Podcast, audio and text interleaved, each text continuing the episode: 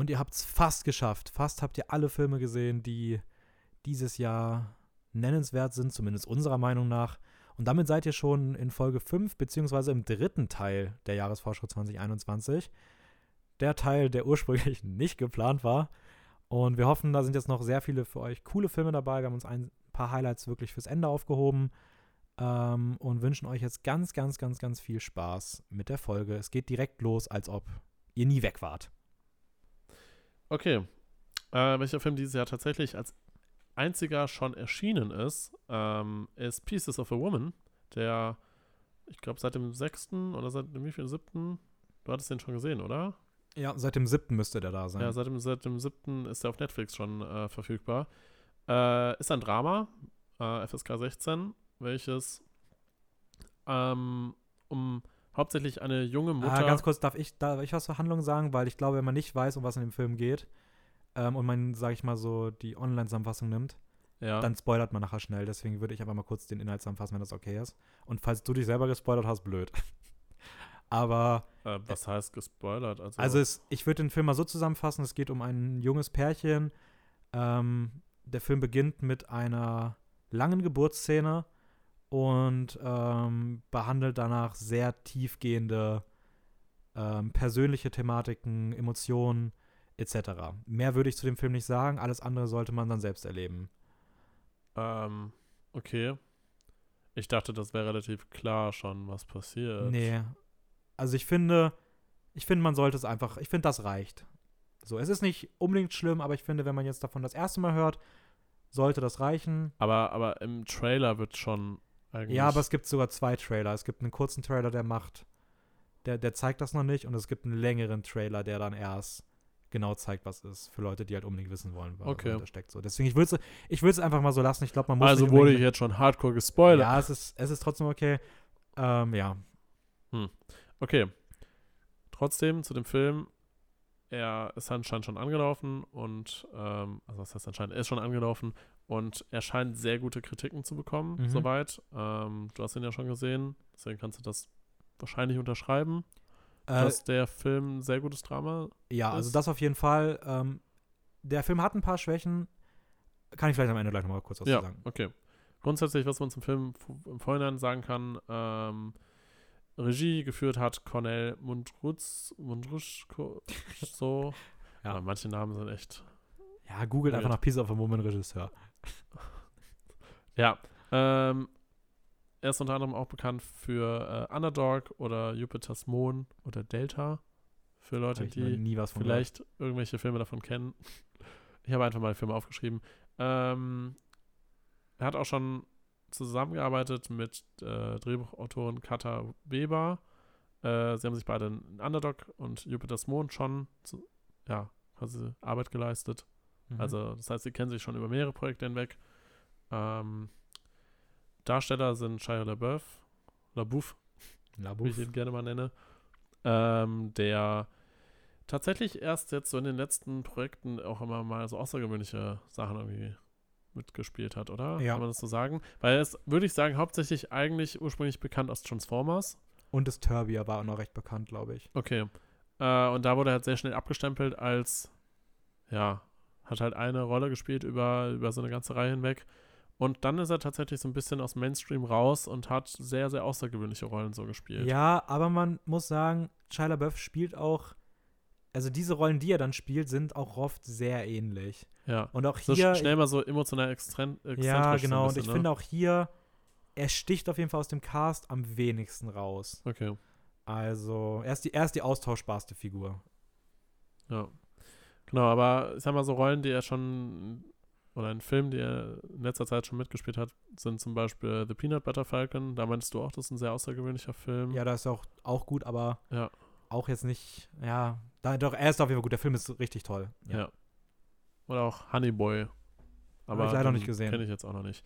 Ähm, ansonsten spielt noch Vanessa Kirby mit. Ja, die Hauptrolle. Die Hauptrolle, also die Mutter quasi. Auch eine der ganz großen Anwärterinnen auf den Oscar als beste Hauptdarstellerin dieses Jahr durch diese Leistung. Ja, sie ist sonst auch noch bekannt äh, aus The Crown oder äh, Mission Impossible Fallout. Mhm. Ähm, und noch ein Name, den ich mir aufgeschrieben habe, ist Ellen Burstyn. ebenfalls jemand, der für den Oscar als beste Nebendarstellerin ganz hoch im Kurs steht. Ja. Sie ist unter anderem bekannt aus Requiem for a Dream oder Alice lebt hier nicht mehr. ja.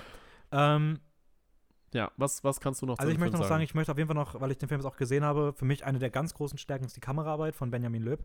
Mhm. Der hat auch Mandy gemacht, auch ein Film, der, der gerade durch seine Optik absolut begeistern kann. Und ähm, die Kameraarbeit ist hier wirklich richtig, richtig toll in Pieces of a Woman. Äh, der Film an sich mh, hm, hat in der zweiten Hälfte einige Schwächen, weil er sehr viele Stereotype bedient, ähm, irgendwie nicht so wirklich weiß, wo er hin will. Ähm, trotzdem aber ein schönes Drama erzählt. Äh, Vanessa Kirby, Ellen Burstyn, großartig, haben einen sehr, sehr tollen Dialog in der zweiten Hälfte, ähm, wo ich mir auch ja. ziemlich sicher bin, dass man den, den äh, bei den Oscars sehen wird, nämlich bei dem Zusammenschnitt, wenn es um die Nominierten geht. Ähm, sonst kann ich nur sagen, die erste halbe Stunde ist der absolute Wahnsinn. Also die erste halbe Stunde ist mit das absolute Highlight in dem, in dem Film, auch eins der absoluten filmischen Highlights der letzten Jahre. Nahezu One-Cut. Ähm, tolle Optik, krasse Emotionen. Man weiß gar nicht, was man, wo man hingucken will, ob man hingucken will. Äh, herausragend gespielt von Vanessa Kirby. Mhm. Ähm, ja, das ist das, was ich dazu noch sagen kann. Okay, sehr schön. Mhm. Ähm, hast du noch einen Film, den du uns vorstellen möchtest? Ja, ähm, wenn das für dich okay ist, würde ich einfach mal, ähm, auch mit Blick darauf, wie es so von der äh, Aufteilung insgesamt ist und dass du Venom 2 ja einfach vor MCU-Filme gezogen hast, äh, würde ich einfach mal kurz zwei Filme am Stück machen, damit okay, wir die ursprüngliche Ordnung wieder reinbekommen. Ähm, und ich würde einfach mal beginnen mit, ich werde mal zwei Filme machen, die ein bisschen kleiner sind, zu denen ich auch nicht ganz so viel zu sagen habe, und beginne mal mit Respect. Respect. Also ich beginne jetzt nicht mit Respect, sondern ich beginne mit dem Film Respect. Äh, der soll erscheinen Anfang September mhm. und ist ein Biopic über die RB-Sängerin Aretha Franklin. Äh, die hat selbst auch bis zu ihrem Tod 2018 an dem Projekt mitgewirkt und der Film ist benannt nach ihrem legendären Song Respect. Dieses R-E-S-P-E-C-T. Ich kann es überhaupt nicht. ähm, ja, zumindest, es gibt in den letzten Jahren echt viele Musiker-Biopics. Rocketman, Bohemian Rhapsody, Judy, ja. Judy jetzt letztes Jahr, den ich persönlich nicht so mochte. Ja, dieses Jahr erscheinen auch noch mehr, die wir jetzt aber nicht mit. Ja, Elvis soll noch erscheinen. Beatles soll auch noch was Beatles erscheinen. Eine Documentary. Ja. Aber auch generell diese One-Person-Biopics, auch Blond über Marilyn Monroe. Ähm, das ist sehr beliebt momentan. Ähm, ich weiß nicht, wie sehr ich mich auf diese alle freue. Ich muss sagen, hier hat irgendwie der Stil der Musik hat was. Diese leichte Gospel-Attitüde in der Musik ist irgendwie cool. Das könnte einen sehr schönen Soundtrack geben. Ähm, und der Trailer hat in seinen 30 Sekunden, die man sieht, eine sehr schöne Stimmung. Mhm. Ähm, es könnte eine der besten Performances von Jennifer Hudson werden, die hier die Hauptrolle spielt. Sie hat bereits damals für Dreamgirl 2006 sehr viele Auszeichnungen erhalten. Seitdem ist aber sehr still um sie geworden. Und ja, mal gucken, was Respect kann. Und ein zweiter Film, über den ich eigentlich gar nicht so ganz viel sagen möchte, ist Earwig and the Witch. Das ist auch ein bisschen umstritten. Den habe ich eher so aus einer Grundhaltung reingenommen. Ähm, Earwig and the Witch ist schon an den ersten Stellen angelaufen. Der soll jetzt im Februar wahrscheinlich hierher kommen, soll dann auch bei HBO Max landen, also mal wieder einer von der, mhm. von der Riege. Ähm, und ist der neue Film des Studio, Studio Ghiblis. Im Original heißt er Aya and the Witch. Im europäischen Markt wurde er als Earwig and the Witch, Witch promoted. Dann wurde der Name auf Aya and the Witch geändert. Jetzt hat man wieder Earwig and the Witch genommen. Also Warum? irgendwie schon ein bisschen. Das sind doch sehr unterschiedliche Aussagen, seltsam. oder? Ja, der heißt im Original heißt der Eye and the Witch, aber es gibt, glaube ich, einen Buch oder so aus Großbritannien, okay. wo es Earwig ist. I don't know.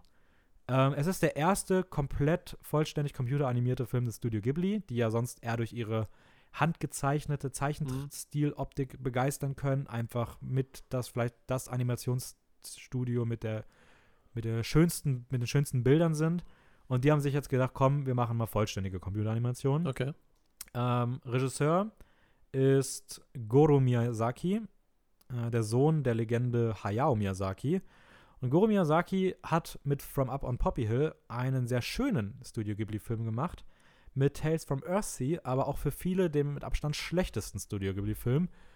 Und ähm, die ersten Meinungen, das hat der Trailer zu Earwig in the Witch hat ausgereicht. Und dieser Film wurde zerrissen. Die Optik wurde komplett niedermacht, niedergemacht. Man muss auch wirklich sagen, er sieht echt nicht gut aus. Also es sieht aus wie so ein PlayStation 2 Spiel. Weil, wahrscheinlich, weil sie es komplett computeranimiert Es sieht haben, so seltsam aus. Also die Augen sind komisch, die Augenbrauen sind seltsam. Es sieht irgendwie einfach falsch aus. Also es, das, das, das funktioniert irgendwie einfach nicht. Und dennoch muss ich sagen, es ist ein Studio Ghibli-Film. Ja. Und ein Studio Ghibli-Film, selbst ein schlechter Studio Ghibli-Film, ist immer noch gut. Er hat schöne Thematiken immer drin. Es geht hier um ein junges Mädchen, was ähm, eine Mutter mit magischen Kräften hatte. Darüber wusste sie aber nie was. Ist in einem Waisenhaus aufgewachsen, Waisenhaus aufgewachsen und kommt dann in das Haus einer, einer Hexe und lernt immer mehr ähm, eine neue Welt kennen, die auch mit ihrer eigenen Vergangenheit zu tun hat. Und unabhängig davon, wie schrecklich der Animationsstil aussieht, ich glaube, die Geschichte wird ganz gut. Die Stimmung wird schön. Und vielleicht gewöhnt man sich an den Stil noch und ich glaube, dass man hier dem Film Unrecht tut, wenn man den etwas zu früh abstempelt. Mhm. Ähm, ja, das dazu. Und ich persönlich mag auch Tales from Earthsea beispielsweise ganz gerne. Ich finde jetzt nicht herausragend, aber ich finde ihn auch nicht so schlecht, wie ihn viele machen. Deswegen, ich bin mal gespannt, was das hier wird. Ja, gut, aber ich sag mal, solange es trotzdem ein guter Animationsfilm ist, also wenn du halt selber sagst, Studio Ghibli macht sonst eigentlich nichts Schlechtes, selbst wenn es jetzt nur durchschnittlich ist. Also, ja, das, also ich erwarte auch ja. kein Meisterwerk, also das ganz ja. klar revidiert hier, aber. Aber meinst du, die würden jetzt nach diesen, nach den, ich sag mal, Fanstimmen in irgendeiner Form dann nochmal nee, glaube ich Nicht. Nein, glaube ich nicht. Ich glaube, der ist so stolz, ähm, hat so viel Stolz, dass er das, dass er das jetzt durchziehen will. Auf Biegen und Brechen. Damals wurde auch nach Tales from Earthsea hat sein Vater auch gesagt, er schämt sich für den Film und auch andere Stimmen. Alter. Und ihm war das auch, also er hat das Ding auch durchgezogen. Ja, so. ja okay. Ähm, ja. Your turn. Ja, ich ähm, würde jetzt einmal komplett 180-Grad-Wendung machen und äh, von, von, ich sag mal, Animationsfilm, Studio Ghibli zu einem Zombie-Film gehen. Und zwar Army of the Dead ähm, von Zack Snyder, der auch schon sehr durchmischte Filme, sag ich mal, gemacht hat aber grundsätzlich auch Potenzial hat, auf jeden Fall. Absolut. Ähm, also er hat zum Beispiel Wonder Woman äh, mit kreiert, ähm, 300 hat er Regie geführt, Watchmen oder Man of Steel. Ähm, er schreibt auf jeden Fall auch größtenteils das Drehbuch mit. Ähm, mit beim Drehbuch beteiligt sind auf jeden Fall Shay Hatton und Joby Harold, die beide mit für Drehbücher von John Wick 3 verantwortlich sind. Mhm. Das heißt, es hat auf jeden Fall Action-Potenzial, würde ich mal sagen äh, was in einem Zombie-Film auf jeden Fall nicht fehlen sollte. Ähm, in, den, in den Hauptrollen sind Dave Bautista, der hauptsächlich bekannt ist aus Guardians of the Galaxy, würde ich mal behaupten, aber auch eine interessante kurzen Auftritt, sage ich mal, Blade Runner 2049 hat und natürlich jetzt auch, wie schon angekündigt, in Dune vorkommen wird dieses Jahr. Ähm, Ella Purnell ist auf jeden Fall auch mit dabei. Äh, die ist bekannt aus Sweet Bitter, oder Wildlike. Ich weiß nicht, ob du den Namen irgendwie kennst. Nee, sagen wir auch tatsächlich nichts. Ähm, ansonsten Ana de la Reguera. Nope. Aus Nacho Libre. Und da habe ich aber auch hintergeschrieben. Nee. Nacho, was? ja, also ich, ich, war mir auch nicht ganz sicher. Also sie spielt in ganz viel Zeugs mit, aber eher unbekannt. Nacho Libre. ähm, Garrett Dillahunt ist auf jeden Fall auch mit dabei. Der ist bekannt aus uh, No Country for Old Men. Den okay. müsstest du gesehen Wisst aber gerade nicht, wen er da spielt. Okay. Um. Ich, ähm. ich, bin mir gerade auch nicht ganz sicher. Ähm, gut, Cast, ich glaube, gibt es noch eine ganze Menge weitere Leute, aber er hat nicht so viele bekannte Gesichter. Ähm, spricht jetzt aber nicht unbedingt gegen den Film. Ich meine, es geht letztendlich eh meistens eher wahrscheinlich nur um Zombie-Gemetzel. Aber eine ganz wichtige Personale fehlt noch im Cast. Wen habe ich denn vergessen? Äh, Matthias Schweighöfer. Oh, stimmt. Matthias Schweighöfer spielt da eine, äh, spielt da eine sehr wichtige Rolle. Mal gucken, was für eine. Ja. Aber ähm, sehr interessant auf jeden Fall, dass, dass Schweighöfer sich in den internationalen Filmbereich wagt. Ich muss ganz ehrlich sagen, Schweighöfer in einem internationalen Film ist für mich einer der Haupt-Hype-Gründe auf diesen Film. ähm, übrigens, äh, Matthias Schweighöfer soll auch ein, im Anschluss ein Prequel zu Army of the Dead produzieren, wo er dann Regie führen wird, wo auch wieder dieselbe die Hauptrolle spielt, was er zusammen mit Zack Snyder produziert. Echt? Also die beiden arbeiten als Duo an diesen beiden Filmen. Ach, äh, krass. Zack Snyder macht in Regiearbeit so den okay. und Matthias Schweighöfer in Regiearbeit dann das Prequel. Krass, okay. Hatte ich jetzt gar nicht so, so im Kopf, okay. Also weg vom deutschen Markt hin zu einem eher internationalen ja, Markt. Ja. Ähm, was man auf jeden Fall sagen kann, es wird wahrscheinlich in so eine so ein Zombie-Heist-Movie-Richtung gehen mit dicker Action. Also gehe ich mal von aus. Die Idee ist so dumm, aber so gut. Bitte? Die Idee ist so stupid, aber. Welche Idee meinst du? Von dem Film. Achso. Hast du die aufgeschrieben? Nee. Es geht um eine Zombie-Apokalypse und das Team von Dave Bautistas Figur planen, diese Zombie-Apokalypse zu nutzen, um einen Raub in Las Vegas zu machen. Echt? ja. Alter. Okay, krass. Das habe ich mir noch gar nicht aufgeschrieben. Okay. Aber ich glaube, der wird gut. Also ich glaube wirklich, dass der gut wird. Ja. Also ich glaube, das wird kein also dummer ich, Film. Ich glaube wirklich, ich würde, das wird ein guter guter Actionfilm. Guter, so. aber ich glaube auch kein stupider Actionfilm. Ich glaube wirklich, der wird was Eigenes haben und der könnte so, einen, so eine kleine Überraschung werden. So. Mhm. Also okay. es gibt so ein paar Rahmenbedingungen. Also erstmal, Zack Snyder, nie schlecht. Und auch so ein paar andere Sachen, die noch ganz schön sind. Aber ich ja, du kannst ja. erstmal, wenn du noch ein bisschen was hast. Ja, grunds grundsätzlich, ähm, Release ist noch unbekannt. Ja. Also man weiß noch nicht. Es gibt teilweise Leute, die vermuten, dass er Richtung Halloween irgendwann erscheinen würde. Das würde zumindest mhm. passen, so zumindest zum Zombie-Stil. Äh, aber es ist noch nichts. Genau, wird auch bei Netflix erscheinen. Ja, genau. Ähm, Gab es heute auch die ersten Mini-Bilder zu dem Film, aber auch nur ganz wenige. Ja, ganz bisschen, ja. Mhm. Ja. Grundsätzlich, ich glaube, Dave Bautista ähm, hat sich sehr bewusst für den Film entschieden und hat, glaube ich, irgendeine andere Rolle auch abgelehnt. Ich bin mir gar nicht sicher, welche. Kann, kann sein. Ja. Ähm, also, hat auf jeden Fall sehr viele coole Sachen. Ich weiß nicht, ob du noch irgendwas dazu Ich habe mir noch drei wichtige Sachen okay. aufgeschrieben. Nämlich zum einen, die Musik kommt von Junkie XL. Die haben auch die Musik gemacht für Fury Road, Mad Max. Hm. Ähm, und Fury Road hat gerade was Action angeht eine sehr geile Musik, einen sehr coolen Soundtrack. Das könnte sehr gut werden. Außerdem ist das eine für einen Zombie-Film unfassbar teure Produktion. Äh, Zack Snyder hat mit 90 Millionen US-Dollar den teuersten Zombie-Film seit World War Z gemacht. Das war 2013. Wow, echt? Okay. Also seit sieben Jahren ist das der teuerste, mit Abstand teuerste Zombie-Film. Außerdem setzt Snyder der bekannt ist für seine sehr stilistischen Computereffekte, auf echtes Make-up, auf echte Darsteller und sehr wenig auf visuelle Computereffekte. Okay. Und das kann als Mischung sehr cool werden. Auch mit so einem Las Vegas-Setting, so Casino, ja, bla, ja. mal gucken, was man daraus holt. Aber das, die Kulisse, das Setting, das könnte sehr Spricht viel dafür, hergeben. Ja. ja. Ja, also es kann, kann eigentlich nur gut werden. Ja, gut, es kann auch schlecht werden. nee. Aber ähm, ja, dann würde ich einfach mal mit. Ja, so gerne, mach weiter. Bisschen, nein, keine direkte Action. Ich würde mal rübergehen zu. Ähm, was nehmen wir denn? Ich glaube, ich möchte. Ich nehme The Little Things.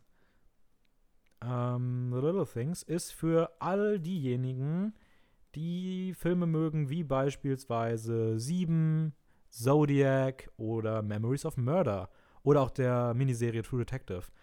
Ähm, es ist ein Krimi, Mystery Thriller, in dem zwei Polizisten einen Serienmörder jagen. Ähm, es geht um die Figuren von Denzel, gespielt von Denzel Washington, ähm, der ja auch mittlerweile in sehr vielen Sachen mitgespielt hat. Fences, Book of Eli oder Training Day, aber auch zum Beispiel Rami Malek ist dann sein Partner, wird ihm an die Seite gestellt. Mhm. Die beiden sind die beiden Cops, Rami Malek, ja, Bohemian Rhapsody oder auch die Hauptrolle in Mr. Robot. Ja. Ähm, und die jagen einen Serienkiller, der wahrscheinlich von Jared Leto verkörpert wird. Oh, okay. Ähm, also der ja. ist auch aktiv dieses auch, Jahr. Auch sehr aktiv dieses Jahr. Und auch hier wieder einen sehr coolen Look. Also irgendwie, das passt zu ihm und es wirkt wie so ein Katz-und-Maus-Spiel zwischen den dreien. Ähm, Jared Leto wirkt ein bisschen, ich weiß nicht, exzentrisch, mhm. psychopathisch, ähm, hat einen sehr, macht einen sehr coolen Eindruck in dem Trailer. Ähm, was ich noch sehr interessant finde, ist auf jeden Fall, dass mich im Trailer auf jeden Fall die Musik gehypt hat. Das ist für mich auch der Hauptgrund, warum der Film hier ist. Mhm. Die Musik macht eine so coole Stimmung, dass ich dadurch alleine gehypt war. Das ist die Musik von Thomas Newman, der auch beispielsweise die Musik gemacht hat für American Beauty, ähm, The Shawshank Redemption, also die Verurteilten, ja. oder zuletzt 1917. Und das ist irgendwie für mich ein Grund, dass ich sage, okay, das könnte cool werden. Ähm, Regie führt John Lee Hancock, der wiederum mit The Blind Side, The Founder und Saving Mr. Banks jetzt noch nicht den ganz großen Film gemacht hat. Deswegen würde man sagen, The Little Things hat auf jeden Fall Potenzial, so auch eine, ja, so gerade für Genrefans von so Thriller, Krimi-Filmen eine kleine Perle zu werden, kann aber auch, je nachdem, wie es dann wirklich ist bei Release, im Mittelmaß versacken. Ja. Und damit play the ball back to you. I take the ball. Und ähm, rede mal ein bisschen über Nobody. Nobody, wir waren ja eben schon so ein bisschen, bisschen John Wick schon mal angehypt. Äh, Nobody kann man fast sagen, ist wie so ein Ableger von John Wick, wenn man das so sagen kann. Äh, zumindest wenn es nach dem Autoren geht, dem, dem Writer der, des Films, beziehungsweise des Drehbuches. Denn der Writer ist Derek Kolstad, der John Wick 1 bis 3 schon geschrieben hat, beziehungsweise hauptsächlich dafür verantwortlich ist. Äh, und er hat sich jetzt gedacht, ja, wir kopieren. Kopieren jetzt mal so einen Film und, und äh, bringen den ganz normal so ein bisschen auf so einen, so einen Familienfilm, so ein bisschen. Also. Oh, nee, ich glaube nicht, dass das ein Familienfilm wird. ich meinte, ich meinte eher, dass man die Hauptperson ah, eine okay. Familie haben lässt. Also ein normaler Familienvater, der Frau, Kinder hat, zu Hause ist. Mhm. Und ja, auf einmal kommen ein paar Bösewichte und er wird in, in so einen Konflikt mit einem Drogenbaron reingezogen und auf einmal haut er richtig auf die Kacke und wird aka John Wick-Style alle anderen Bösewichte vermöbeln. Es ist halt John Wick. Es ist quasi John Wick, nur als Familienvater. Ja, also es gibt allein im Trailer, man sieht schon, man sagt, er ist der Mann, den man nicht vor der Tür möchte. John Wick ja. ist Baba Yaga. Er hat das gleiche Auto. Es gibt diese komischen goldenen Schuldscheine. Er ist aus einer Organisation ausgetreten. Es gibt einen Bunkerkeller. Es gibt eine Szene in einem Art Continental. Es gibt ganz, ganz viele Waffen, die er auf einmal auf dem Schreibtisch liegen hat. Also, das Problem ist nur, ich mag John Wick. Also. Ja, also was heißt das Problem? Das, ja, das Problem würde, ist nur, würde, also ich will den Film jetzt, ich kann den Film jetzt noch so haten. Ich mag John Wick und wahrscheinlich werde ich auch Nobody in irgendeiner Form mögen. Ja, ich finde tatsächlich, dass der Film so einen, so einen eigenen, weirden Humor hat irgendwie und der Look so ein bisschen. Also mir gefällt es schon. Okay. Ja, ist ähm, auch gut. Also mir, bei mir hat der Humor nämlich beispielsweise im Trailer jetzt gar nicht geklickt. Also ich fand den sogar eher irgendwie unangenehm. Ich, ich weiß nicht, ob ich Humor oder so ein bisschen den Stil. Also ich fand ihn komischerweise trotzdem unterhaltsam genug, dass ich weiß, dass ich mit dem Film meinen Spaß haben werde. Ja, ist das glaube ich auch. Ich habe mir auch aufgeschrieben, Hauptdarsteller Bob Odenkirk scheint aber eine gute Besetzung zu sein, weil ich glaube, ja. er kann, ich glaube, niemand könnte diesen Nobody besser verkörpern als er. Also nicht ja. no hate, aber er passt perfekt irgendwie da rein. Ja. Witzigerweise, weil, weil er ist eigentlich, würde ich sagen, gar nicht so für so eine Rolle bisher bekannt gewesen, dass er sowas irgendwie macht. Nee, also, er ist ja, ist ja aus Better Call Saul, beziehungsweise Breaking, Breaking Bad. Bad als Saul. Ja, genau, als Saul ja. halt bekannt, äh, würde ich sagen. Das ist so seine eigentlich Hauptrolle, mit der er so Aufsehen bekommen hat, oder? Kann man das so sagen? Ja, ich würde auch sagen, also das ist eigentlich das Einzige, was man jetzt, daher wird ja, man ihn Ich habe mir sonst nur Nebraska aufgeschrieben, ja. aber sonst. Ähm, und dass er jetzt halt so eine Rolle spielt, irgendwie Familienvater, wo er auf einmal zu so einem mega Hau drauf Typen wird, ist auf jeden Fall sehr witzig. Ja, ich finde noch zwei, ich habe noch zwei Namen mir aufgeschrieben. Ich weiß nicht, ob du noch Namen hast. Äh, ich habe sonst nur noch äh, Christopher Lloyd. Nee, ich nicht. Und äh, Conny Nielsen. Nee, ich habe noch, ich meinte jetzt eher zur Regie und sowas. Ach so, ach so. Weil, weil da äh, sind noch für mich noch zwei interessante Namen, die irgendwie. Regie habe ich jetzt nur Elia Neysola. Genau, der hat Hardcore Henry gemacht. Einen genau. sehr coolen Actionfilm. Ja, ja, ja. Und das könnte natürlich auch hier dem nochmal eine ganz eigene Note geben. Ja. Also, Gerade was Brutalität vielleicht auch angeht. Ja. Ähm, und ich habe mir noch aufgeschrieben, Kamera ist von Pavel Pogorzelski. Der hat zuletzt ähm, Hereditary und Midsommar gemacht. Zwei Filme, die oh. eine großartige Kameraarbeit haben. Ja. Und auch das wieder, das lässt mir dann noch ein bisschen aufhorchen. Also mal mhm. gucken. Ähm, ich hoffe, man, der Film findet irgendwie so seine eigene DNA. Ja. So. Ja. Ja, sonst, also die Namen, die ich gerade genannt habe, das waren halt Darsteller. Ähm, Conny Nielsen ist aus Gladiator zum Beispiel bekannt. Äh, oder Wonder Woman auch. Ähm, Christopher Lloyd aus Zurück in die Zukunft, witzigerweise. Da spielt er den alten Doktor, diesen, diesen Professor. Ah, die Hauptrolle. Ach krass, ja, stimmt, ja, ja klar. Das fand ich mega witzig, dass, dass der da mit irgendwie mit drin ist. Heftig. Wie alt ist der mittlerweile schon, Alter? Keine Ahnung, schon Ewigkeiten alt. Ähm, ja, sonst. Ich habe noch JP Manu, Manux. Äh, Manaux. Manaux. Nein, kann er Aber er ist irgendein Serienschauspieler mit zig Nebenrollen, also. Ja. ja. Ich will mal bei Action bleiben.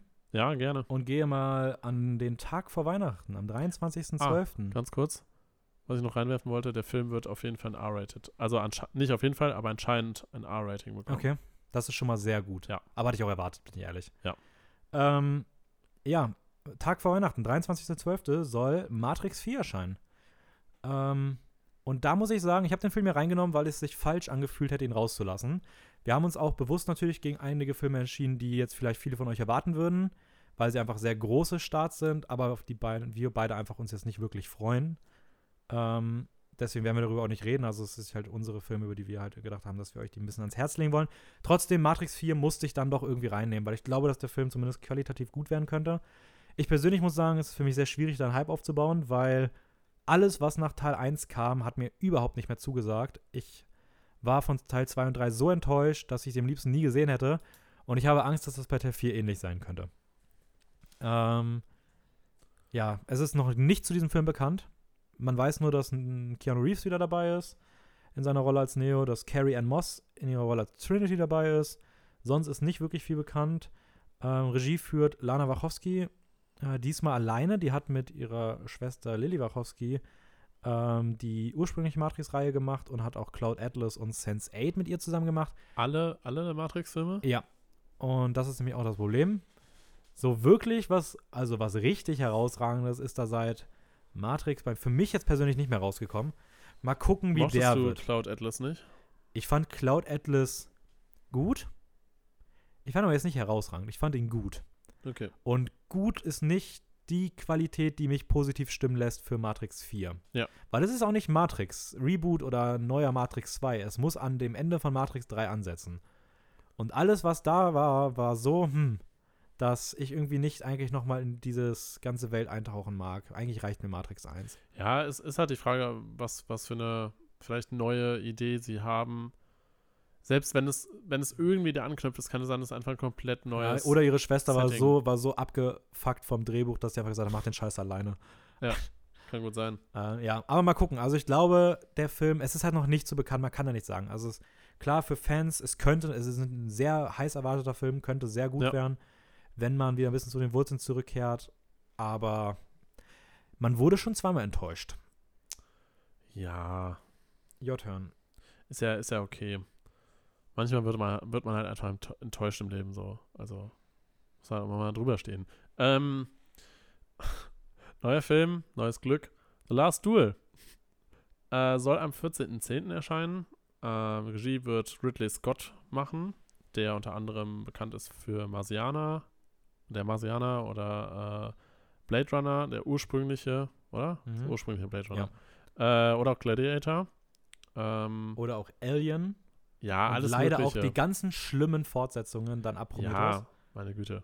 Ähm, Hat auf jeden Fall schon einiges ja. gemacht. Nein, der, der ist aber definitiv gute, also gute der, Filme. Man, nein, also jetzt mal Spaß beiseite. Bei Ridley Scott muss man sagen, ähm, der hat mit sehr starken Filmen angefangen, mit Alien und Blade Runner zwei absolute Kultfilme geschaffen, auch mit Gladiator dann. Mhm. Dann ist er ein bisschen in eine Phase gekommen, wo auch viel Trash dabei war. Also ja. gerade, man muss einfach sagen, Prometheus und Alien Covenant, man kann halten von ihm, was man möchte, man kann daran auch gefallen haben, aber rein objektiv ist das schon Welten entfernt von dem, was er ursprünglich mal gemacht hat. Mhm. Und mhm. es hat Gründe, warum diese Filme sehr, sehr schlecht ankamen.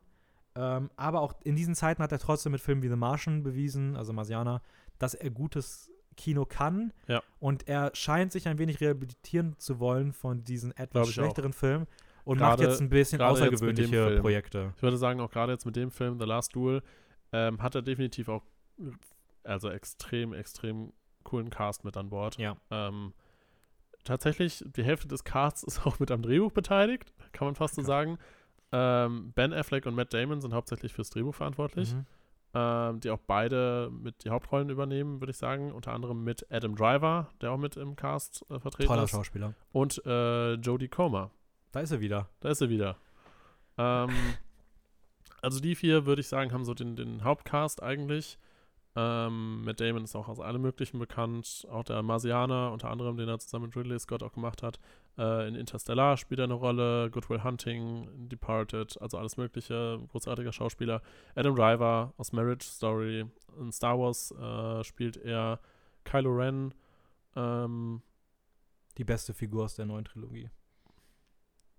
Ja. Da kann man ein paar Statements hier droppen. Einfach mal ein Statement man muss nicht mal so schwammige Aussagen hier machen. Einfach mal Alle anderen sind Müll. Nein, Spaß. Aber Alle anderen, ja. Ähm, weiß nicht, was hat Adam Driver noch alles gemacht? Inside Louis Davis. Da hat er eine, eine sehr kleine, kurze, kleine, aber coole kurz, Rolle. Auftritt, Marriage ja. Story.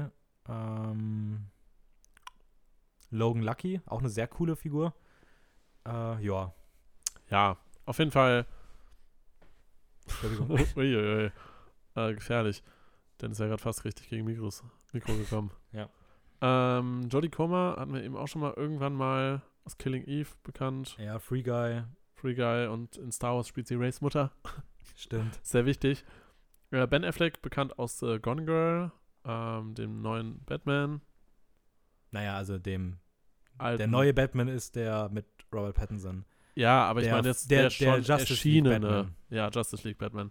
Ähm, oder auch in Good Will Hunting, wo er zusammen mit äh, äh, Dings, mit Matt Damon. Also Ben Affleck und Matt Damon machen viel zusammen. Ich glaube, die sind auch re relativ gut befreundet tatsächlich. Ja, kann, kann gut sein. Ich glaube, ich glaube, die sind, ja, machen auf jeden Fall viel zusammen. um was geht es denn in Last Duel? In Last Duel. Tja, das ist so die Sache. So viel ist leider über den Film noch nicht bekannt. Ähm, ja, weiß ich gar nicht. Also ich weiß auch nur über den Film, dass es um das letzte jemals ähm, gesetzlich ausgetragene ritterliche Duell gehen soll. Ja, Punkt. deswegen das letzte Duell. Ähm, aber wirklich viel ist sonst nicht über den Film bekannt.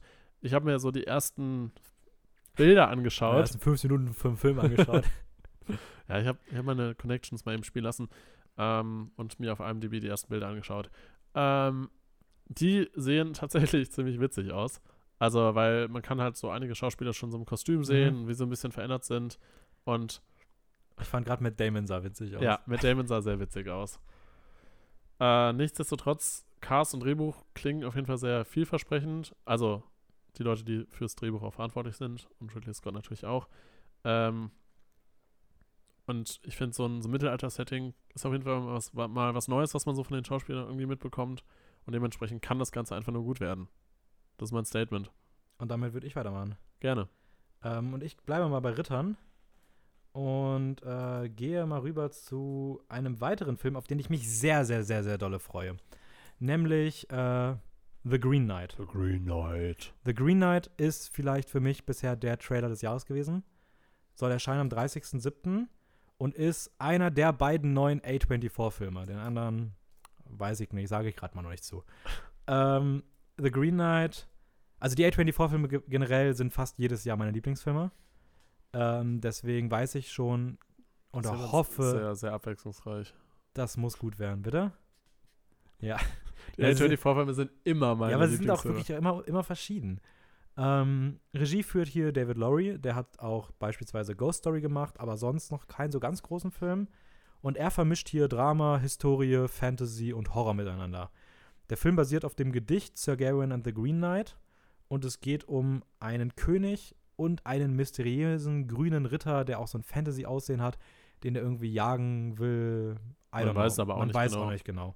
Die Geschichte hat irgendwas, also ich habe den Trailer ursprünglich gesehen und dachte, boah, das hat voll die krassen King Arthur-Vibes aus irgendwelchen Gründen. Also es fühlt sich voll nach so einer King Arthur-Sage an. Ja. Und jetzt in meiner Recherche für diese Folge habe ich festgestellt, dass dieses Gedicht, auf dem das basiert, auch eine der beliebtesten Geschichten aus diesem King Arthur, aus diesen King Arthur-Sagen ist. Und die Figur, die, um die es hier geht, hauptsächlich, ist, die, ist der Neffe von King Arthur. Huh. Also es spielt auch in diesem ganzen Universum. Und ich kann es nur immer wieder sagen, dieser Trailer ist der absolute Wahnsinn. Die Stimmung ist genial. Es gibt Bilder, es gibt so ein Bild von so einem Berg, auf den so eine riesige Hand von irgendwie so einem Fantasy-Wesen rübergreift in so einem Nebel. Sieht einfach nur toll aus. Es hat einen sehr düsteren Look. Ähm, Hauptdarsteller ist Dev Patel, den man beispielsweise aus Slumdog Millionaire kennt. Ähm, der wie gemacht, also wie gemacht für diese Rolle zu sein Mhm. scheint.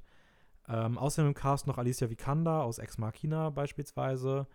Äh, auch eine sehr coole Darstellerin, ähm, die gerade so als, ja, immer so als, wenn sie so, also ich kenne sie aus Ex Machina, da spielt sie eine sehr coole Nebenrolle. In- was, was spielt sie denn dort? Da spielt sie die künstliche Intelligenz. Sie spielt die Künstler, Ja. echt? Dann aus The Danish Girl, da spielt sie auch eine zentrale Nebenrolle. Huh. Und irgendwie gibt sie den Film immer noch mal so eine sehr eigene Note mit. Außerdem dabei Joel Edgerton, ähm, den habe ich zuletzt in The King gesehen und Mittelalter kann Joel Edgerton. Der sieht wirklich aus, als ob der noch im Mittelalter geboren ist. Also ähm, das passt einfach auf den Punkt. Äh, hinzu kommt, dass die Musik unfassbar schön ist. Äh, gemacht ist die von Daniel Hart, der hat auch schon in Ghost Story eine sehr tolle Musik gemacht, mit einem wunderschönen Song, der da von Casey Affleck gesungen wird. Äh, das hat so was Mystisches irgendwie und das erwarte ich mir auch sehr stark hier von dem finalen Film.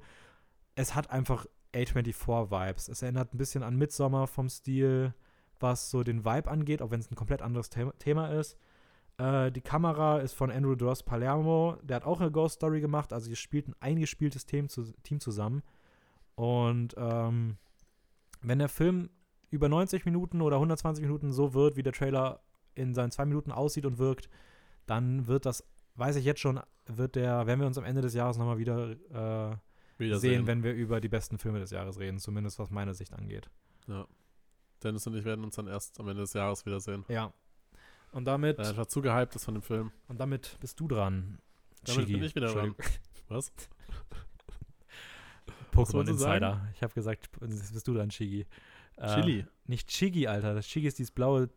Ach, das ist das Pokémon. Ja. Shigi. Warum, warum Shigi? Ich Weiß ich nicht. Ich bin doch nicht blau. Ja, ähm, heute mal nicht, ne? Äh, okay. Neuer Film. Und wir gehen ein bisschen in, in Richtung Psycho-Horror. Äh, und zwar mit Last Night in Soho. Ähm, der offiziell am 23.04. erscheinen wird. Ähm, zumindest nach US-Start. In, in, Deutschland am 29.04. Also ja, knapp eine Woche später. Ähm, Regie führt Edgar Wright, der unter anderem bekannt ist auch äh, für Shaun of the Dead oder Baby Driver oder Scott Pilgrim. Ähm, grundsätzlich. Also jemand, der vor allem coole, sehr coole Filme, Filme macht. macht. Ja, ja, ja, definitiv coole Filme. Also mhm. ich recht junger Schauspiel äh, Schauspieler, äh, Regisseur, der ich finde gerade sehr auch bekannt ist so für seinen Schnitt, für sein Editing so ein bisschen. Also ja, also genau, also natürlich sind er die Editor dafür bekannt, aber, ja, aber, der, aber, er, aber er, er, er, mag solche Filme. Ja, er mag solche Filme, die, die so, so schnell auf Action so ein bisschen halt auf. Und vor allem, wo der Schnitt auch irgendwie durch Musik oder durch einen Rhythmus ja, gesteuert ja, wird. Also er, ich würde sagen, Edgar Wright mag Rhythmus in seinen Filmen sehr gerne. Ja. So, so und kann man es, glaube ich, zusammenfassen. Und ich finde, das gibt halt auch dem Film so einen bestimmten Stil, so, der, der sehr, sehr cool ist oft. Mhm. Und ähm, dass er sich jetzt tatsächlich mal irgendwie so an, an einen Film heranbegibt, der dann Richtung Psycho-Horror geht, ja. das finde ich super interessant. Ja, vor allem das gepaart mit so einem Neon Asia-Setting-Look ja, ist, ja. puh, also keine, keine Ahnung. Auf jeden Fall sehr interessant. Ähm, vom Plot her, beziehungsweise so geschichtlich, soll der Film in die Richtung gehen, dass ein junges Mädchen in die 1960er reist, nach London, und dort ihr, ich sag mal, Sänger-Musikidol irgendwie trifft. Ähm, alles scheint aber irgendwie ein bisschen seltsam und verzerrt zu sein und diese, ich sag mal, Zeitreise hat so ihre eigenen Tücken. So, mhm. so wird das halt beschrieben.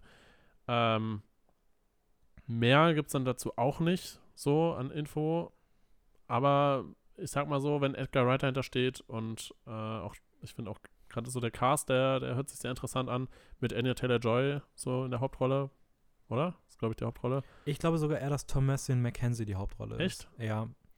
Bin mir aber auch nicht ganz sicher. Aber ich würde sagen, Thomasin McKenzie ist die Hauptrolle und Anya Taylor-Joy ist entweder zweite Hauptrolle oder ähm, okay. Nebenrolle, aber es ist nicht ganz klar bisher einfach. Ja, ja. Anya Taylor-Joy ist unter anderem bekannt aus The Queen's Gambit, was jetzt relativ ja. neu ist äh, auf, auf, Netflix. Sehr, sehr, sehr gute Kurz, Kurzserie, kann man so sagen. Ähm, Matt Smith spielt auch mit, bekannt aus zum Beispiel Doctor Who oder The Crown mhm. oder auch im Morbius, den ich ja auch schon vorgestellt habe. Äh, Thomasin McKinsey. Wofür ist sie nochmal bekannt? Äh, sie spielt eine sehr coole Rolle in Jojo Rabbit. Ähm, sie spielt auch in Leave No Trace mit uns da richtig gut und auch in The King. Hm. Aus irgendeinem Grund habe ich mir bei ihr nichts aufgeschrieben. Naja. Ähm, welche Namen man auch noch erwähnen sollte, zwei Namen sind äh, Diana Rick, die aus Game of Thrones bekannt ist als Olena Tyrell. Oh, okay. Die spielt mit. Ja, cool. Und Kann ich mir irgendwie sogar aus irgendeinem Grund überraschend gut in diesem Setting vorstellen. Ja. Und man muss auch dazu sagen, sie und auch eine andere Darstellerin, Margaret Nolan, haben tatsächlich in diesem Film ihren letzten Auftritt, weil sie beide in diesem Jahr verstorben sind, Ende des Jahres. Okay. Und das gibt ihm jetzt eine kleine Krass, okay. traurige Note. Ähm, auch nichts von mitbekommen, muss ich sagen. Bitte? Habe ich auch gar nichts von mitbekommen. Ja, und äh, Rest in Peace an der Stelle. Ja. Das, das gab es halt auf jeden Fall auch an, als Info, habe ich halt auf Wikipedia gelesen. Ähm, und das gibt halt irgendwie dem Film auch so, so einen besonderen Touch, sage ich mal. Dass sie da halt beide noch ihren letzten Auftritt haben. Margaret Nolan ähm, hat generell irgendwie in den letzten 35 Jahren nur in zwei Filmen mitgespielt. Davor war sie deutlich aktiver, also so in 60er, 70er, 80er Jahren. Ähm, ja, aber hat jetzt wohl, ich weiß nicht, ob das jetzt Absicht war, ob sie jetzt kurz vor, sag ich mal, ihrem Tod irgendwie noch, ja. noch irgendwo mitspielen Wer wollte. weiß, wie ist ihr gesundheitlich vielleicht Genau, weiß man nicht genau. Steck, wiss, ja, keine Ahnung. Ja. Ja, grundsätzlich, ähm, ich überlege gerade, was man sonst noch sagen kann. Äh, zu, den, zu den Writern der, der Geschichte, sage ich mal, äh, ist noch interessant, dass Edgar Wright da hauptsächlich auch mitgeschrieben hat, aber auch Christy Wilson Cairns, die für das Drehbuch von 1917 verantwortlich ist. Ja, aber nicht komplett. Äh, das Drehbuch von 1917 hat Sam Mendes geschrieben und da hat okay. sie mitgeschrieben. Also hat sie, sie mitgeschrieben. Okay. schreibt ähm, anscheinend bei mehreren Leuten immer wieder mal mit am Drehbuch, aber ist ja, ja auch kein schlechtes Zeichen. Nee, auf keinen Fall. Ähm, ich habe noch so drei Namen und wir, ich muss sagen, wir haben auch heute immer wieder mal echt Namen gedroppt, die echt nicht so wichtig waren. Ja. Aber gerade bei dem Film kommen jetzt wirklich nochmal drei Namen, die absolut wichtig sind, beziehungsweise die man sich merken kann. Und das ist, mhm. also sind alle auf technischer Seite, aber die sind ganz elementar für die Filme von Edgar Wright, die Erfolg haben oder einfach generell große Namen. Und das ist an erster Stelle die Musik. Stephen Price hat bereits in Baby Driver die Musik gemacht, ähm, aber auch in Die bunte oh. Seite des Mondes, der jetzt wahrscheinlich dieses Jahr auch ein bisschen bei den Oscars was bekommen könnte. Mhm und hat einen herausragenden Soundtrack bei Gravity gemacht. Oh, ähm, der, wird ja. hier die, der wird hier die Musik zu Last Night in Soul komponieren. Ähm, außerdem, ganz, ganz wichtig, das ist gerade schon angesprochen, das Editing, der Schnitt. Ähm, da arbeitet äh, ähm, Edgar Wright erneut mit Paul Mechlis zusammen. Der hat auch schon Scott Pilgrim und Baby Driver gemacht, aber auch The Gentleman. Auch ein Film, der ein cooles Editing hat. Sehr interessant. Und für ja. mich der absolut größte Name von allen, und das ist da freue ich mich so sehr drauf, ähm, ist der Südkoreaner äh, Chung Chung, der macht die Kamera. Okay. Ähm, das ist für mich einer der besten Kameraleute, die es so momentan gibt. Der hat in beispielsweise in etwas unbekannteren Filmen wie Durst und Stoker die Kamera gemacht, aber mhm. auch in äh, zwei meiner Meinung nach der besten Filme aus Südkorea so der letzten 20 Jahre, nämlich Old Boy mit herausragenden Kampfsequenzen und Die Taschendiebin. The Handmaiden, oh, okay. wo er eine wunderschöne Optik hat. Ähm, und der hat da auch so einen, ja, es hat irgendwie auch ein bisschen was Düsteres und so, ja, so, so einen barocken Stil irgendwie in Taschendieben. Ich kann, kann sagen, komplett falsch ist oder sowas, aber irgendwie hat es so einen, diese An, dieses Anwesen wird ja, gerade in den, also es weiß, wird so, weiß, so einen düsteren meinst, Touch ja. und das gepaart mit diesem Setting jetzt aus Last Night and Soul kann so cool werden. Äh, der macht beispielsweise auch aktuell noch parallel die Kameraarbeit für Uncharted und ist dort der einzige Name, der Hoffen darauf irgendwas, macht, dass, dass dieser bedeutet. Film gut wird, weil leider Gottes muss ich sagen, ich freue mich da sehr drauf, aber Videospielverfilmungen sind immer schwierig und da sind leider so viele Namen mittlerweile am Werk, die eher Trash produzieren, dass ich da, hm, also der kommt auch nicht mehr bei uns. Spoiler. Ähm, naja, ist jetzt indirekt damit erwähnt worden, kann ja, man sagen. Aber ja, gut, wir haben jetzt nicht groß drüber geredet ja. sonst. Ich würde mal weitermachen mit The Woman in the Window. Ah, ja, stimmt, da war ja was. Der Film, der drei Tage, vor drei Tagen noch nachgerückt ist. Ähm, Dass er dieses Jahr erscheint, meinst du? Oder? Ja, also der war, wir hatten ja eigentlich unsere Liste fertig, über die wir ja. reden wollen. Ach so, so meinst du das. Und dann ist äh, äh, jetzt endlich rausgekommen, dass dieser Film jetzt dieses Jahr ein Release kriegt und dafür ist dann jetzt Gucci rausgeflogen, auch von Ridley Scott übrigens. Und ja, Woman in the Window ist ein, ähm, auch wieder ein Psychothriller. Also es passt ganz gut jetzt nach Last Night Soul. Und der soll irgendwann in der ersten Hälfte des Jahres jetzt auf Netflix erscheinen. Ähm, nicht Edgar Wright ist hier der Regisseur, sondern Joe Wright. Der hat beispielsweise auch Stolz und Vorteil gemacht, ähm, Atonement oder Darkest Hour. Und es ist eine neue Version von Alfred Hitchcocks Rear Window, also das Fenster zum Hof. Es geht um eine junge Frau, die allein in New York lebt, eine psychische Krankheit hat, mit der sie nicht rausgeht und anfängt, ihre Nachbarn durch ihr Fenster zu beobachten und dann ähm, ja, Zeuge, eine, Zeuge eines Gewaltaktes wird.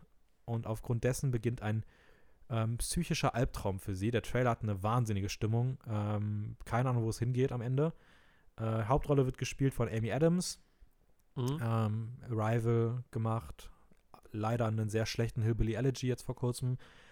Außerdem im Cast dabei Gary Oldman, äh, also ähm, James Gordon, Jim Gordon aus der Batman-Trilogie oder Sirius Black. Anthony Mackie, Falcon aus dem MCU, äh, dann Julian Moore ist dabei. Ähm, ja. Für mich war die Musik vor allem sehr herausstechend, gemacht von Danny Elfman, der auch ähm, für American Hustle, Silver Linings, Mission Impossible, Cops Bride die Musik gemacht hat. Das wirkte in dem Trailer schon irgendwie sehr cool, was den Soundtrack angeht, mhm. weil die Atmosphäre einfach im. Also der Trailer war richtig, richtig toll. Auch dafür, dass es eine ein bisschen auf der Idee von Alfred Hitchcock basiert, wirkt es schon, als ob man eine sehr eigene Richtung geht. Ähm, ist ein toller Cast. Äh, leider auch lange verschoben worden, der Film. Freue mich sehr auf, dass der dieses Jahr rauskommt.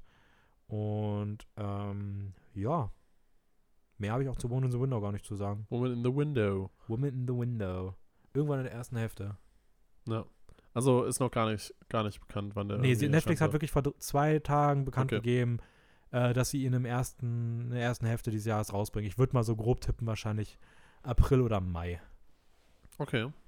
Wozu man auch nicht wirklich viel weiß, ähm, ist tatsächlich Cherry, der aber schon recht bald auf Apple TV Plus erscheinen soll.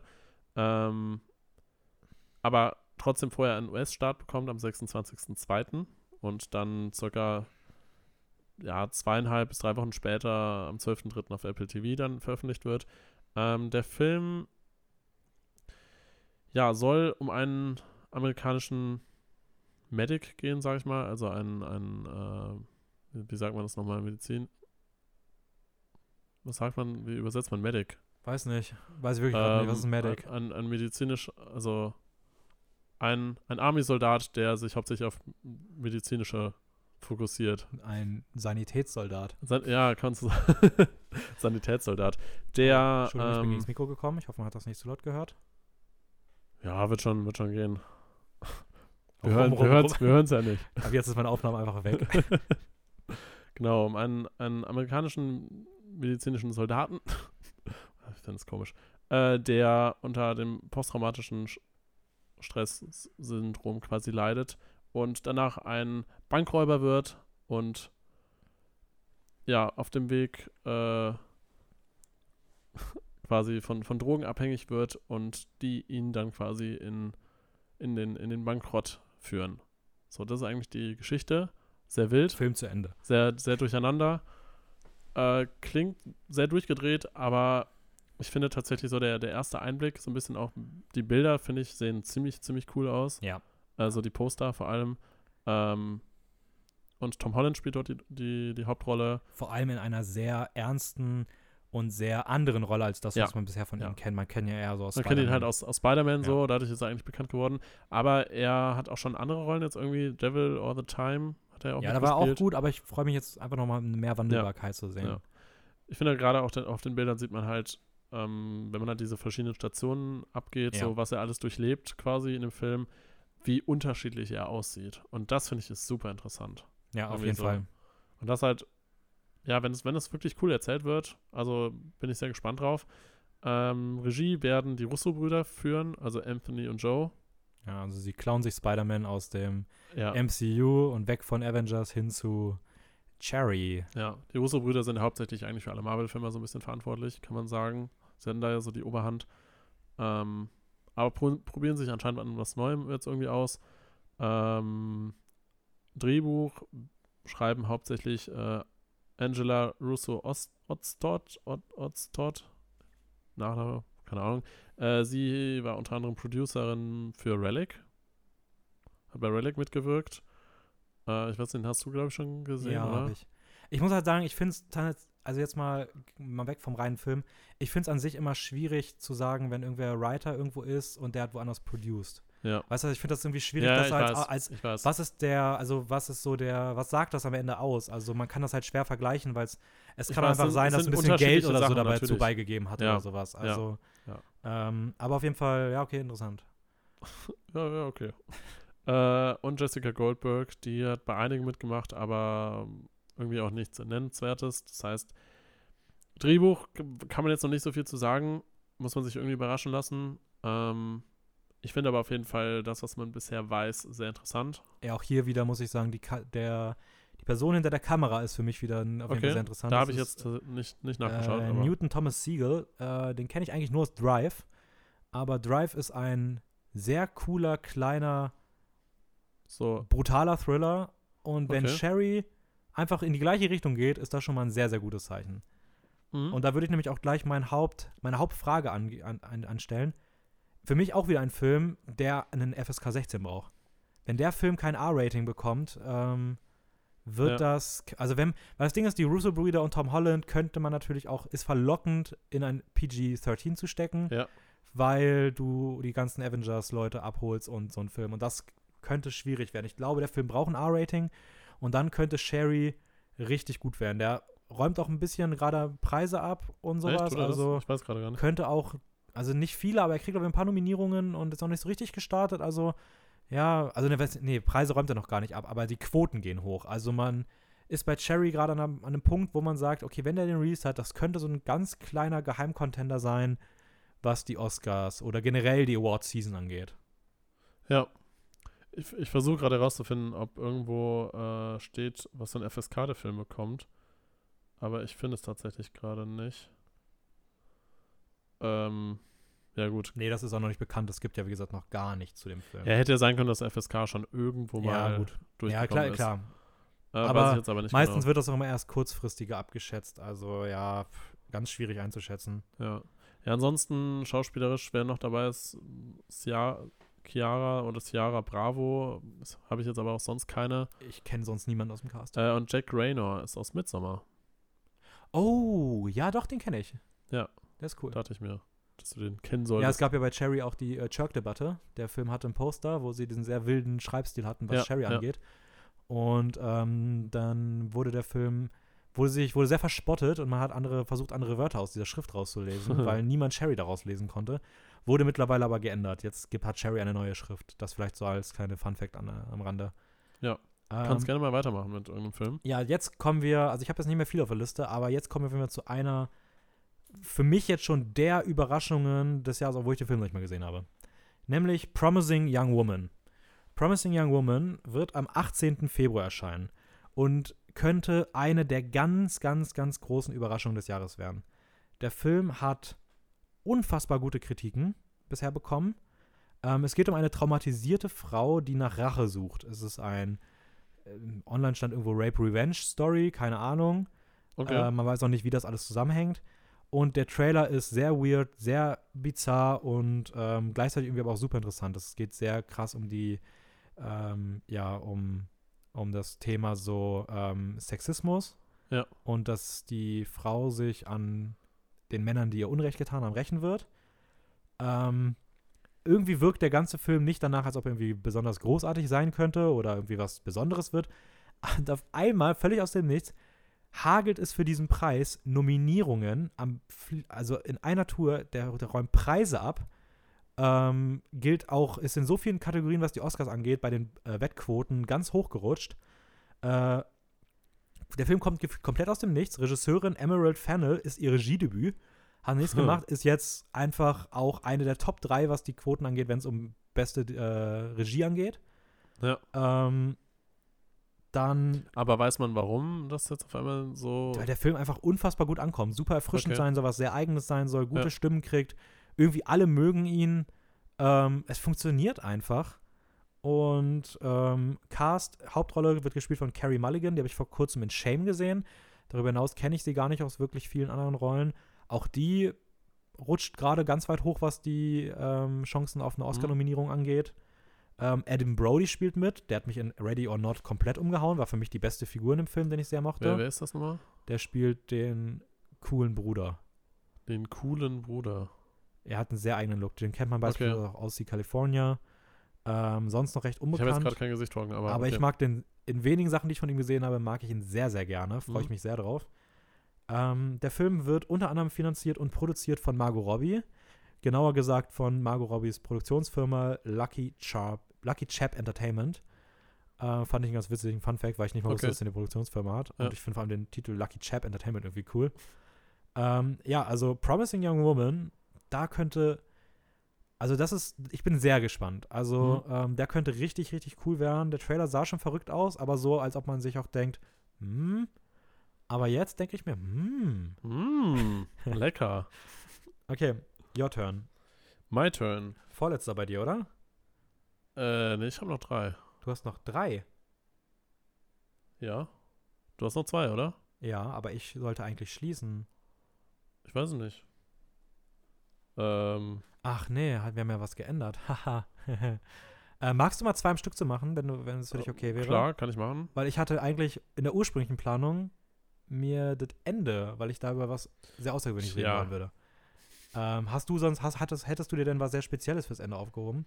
Ich habe jetzt, mh, mm, ich habe mir, ich sag mal absichtlich zwei gute Filme fürs Ende noch aufgehoben. Ja, aber ich glaube, ähm, mach mal jetzt zwei, die, also ich glaube, du kannst jetzt, ich glaube mal der ganz gute, den würde ich mal als letztes machen, aber dann würde, machst du jetzt mal zwei am Stück, wenn das was für dich okay ist. Was ist denn für dich der ganz gute? Ich bin mir ziemlich sicher, dass du, das, dass du die richtige okay, Wahl treffen wirst. Ich weiß, ich weiß, was du meinst. Okay. ähm, ich gehe dann Kurze Off-Topic-Talk hier. äh, ich mache dann mal weiter mit äh, The Mauritanian. Ich, hoffe, ich, hoffe, ich habe den richtig ausgesprochen. Äh, der soll am 19.02., also auch wieder ein Februarfilm, in den USA anlaufen. Witzigerweise am 17.02. in Frankreich und am 18.02. in den Niederlanden. Mhm. Also denke ich mal, darum wird auch der deutsche Kinostart sein. Ähm, Regie führt Kevin MacDonald, der unter anderem für The Last King of Scotland bekannt ist, aber sagt mir jetzt auch nicht so viel. Ähm, fürs Drehbuch verantwortlich sind ähm, Michael oder Michael Bronner, äh, Rory Haynes und Sorab Noshirvani. Hey, Die, keine Ahnung, sagen wir jetzt auch nicht so mega viel. Ähm, Sorab Noshir Noshirvani ist für The Informer, unter anderem hat er auch mitgearbeitet. Ja und äh, bei Black Adam, der, den wir jetzt gar nicht irgendwie considered haben oder irgendwas in die Richtung, aber der soll wohl auch Ende des Jahres erscheinen. Ah, okay, ich wusste nicht, was der dieses Jahr noch erscheint, aber hätte ich bei mir eh nicht reingenommen, muss ich ehrlich sagen. Ich wollte es nur mal kurz noch erwähnen, so als, als nebenbei ist auch ein Film, der äh, so ein bisschen im Universum von Shazam, so ein Shazam-Spin-Off sein soll, wo ähm, hier, ah, okay, sehr cool. Hier, wo The Rock da quasi die Hauptrolle spielt. Mhm. Ähm, genau. Der soll irgendwann Ende des Jahres ersch erscheinen, aber weiß man auch nicht so viel zu. Ähm, nur so kleiner Film noch reingeworfen. Äh, Darsteller sind unter anderem Tahir Rahim, ähm, der bekannt ist für Ein Prophet oder Le Paz, Le Pas. Ich glaube, den genau. kennt man noch nicht so, so doll bisher. Ja. Äh, Shailene Woodley, bekannt für auch die Insurgent-Reihe oder The Descendant mit George Clooney. Oder auch The Fault Oder of Stars. Schicksal mieser Verräter, genau. Ja. Oder auch äh, eine sehr tolle Rolle in äh, Big Little Lies. Nicht verwechseln mit Pretty Little Liars. Aber Big Little ah, Lies Big, ist eine okay. sehr tolle Serie aus den letzten Jahren. Da spielt sie eine sehr, sehr starke Rolle. Ein sehr ehrliches Drama. Ja. Okay. Good to know. Benedict Cumberbatch spielt auch mit. Ähm, den haben wir auch schon ein paar Mal. Auch bekannt als Doctor Strange oder. Ja, da muss ich mal sagen, da habe ich mir aufgeschrieben. Benedict Cumberbatch ich, also generell, ich muss sagen, ich finde es überraschend. Also ich fand es sehr überraschend, dass vielleicht der Film, der mich am meisten gewundert hat, dass der bei dir auf der Liste ist. Weil The Mauritanian? Ja, weil ich fand den Trailer sehr unspektakulär. Also für mich hat dem, hat dem irgendwie komplett was gefehlt, was irgendwie ein, besonders sein soll. Okay. Ähm, deswegen hat mich das, wie gesagt, fand ich sehr erstaunlich, dass er bei dir drauf ist, aber cool. Ähm, ich muss generell sagen, Benedict Cumberbatch, was ist mit dem passiert? Wieso? Dem fehlen irgendwie in den letzten Jahren, gibt es von dem keine wirklich krassen Hauptrollen mehr. Also der hat zwar noch Sherlock und sowas und klar auch Doctor Strange, aber der war früher auch mal ein richtiger, also ein Schauspieler auch richtig, was so Award-Filme anging und mhm. sowas, ähm, so kleine Dramen gemacht hat, Imitation Game ähm, beispielsweise. Ja. Aber irgendwie in den letzten Jahren ist da nicht mehr viel bei rumgekommen und hat er eine kleine Rolle in Dunkirk. So mit. Ja, ja. Jetzt hat er in Mauritanian, auch da sieht es eher aus wie eine eher Nebenrolle. Ähm, ich weiß nicht, was ist bei dem passiert, dass der so ein bisschen, nicht in der Versenkung, aber irgendwie, also er spricht eher, seine Stimme ist halt krass. Ja.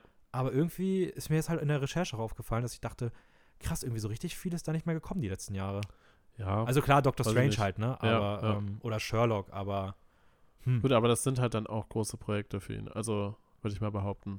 Ja, aber wenn er dann für Filme gecastet wird, wird er eher so für so.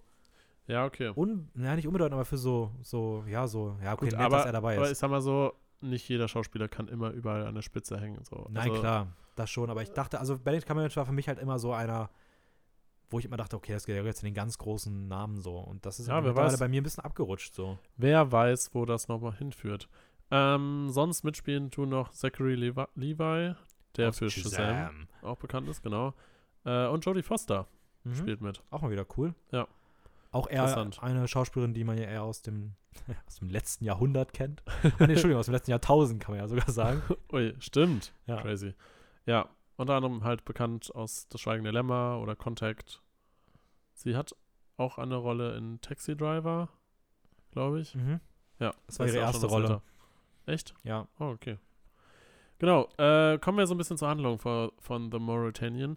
Ähm, es geht um einen Gefangenen, der angeblich hinter den Anschlägen von 9-11 stecken soll und seit zehn Jahren in Guantanamo festgehalten wird und verhört wird.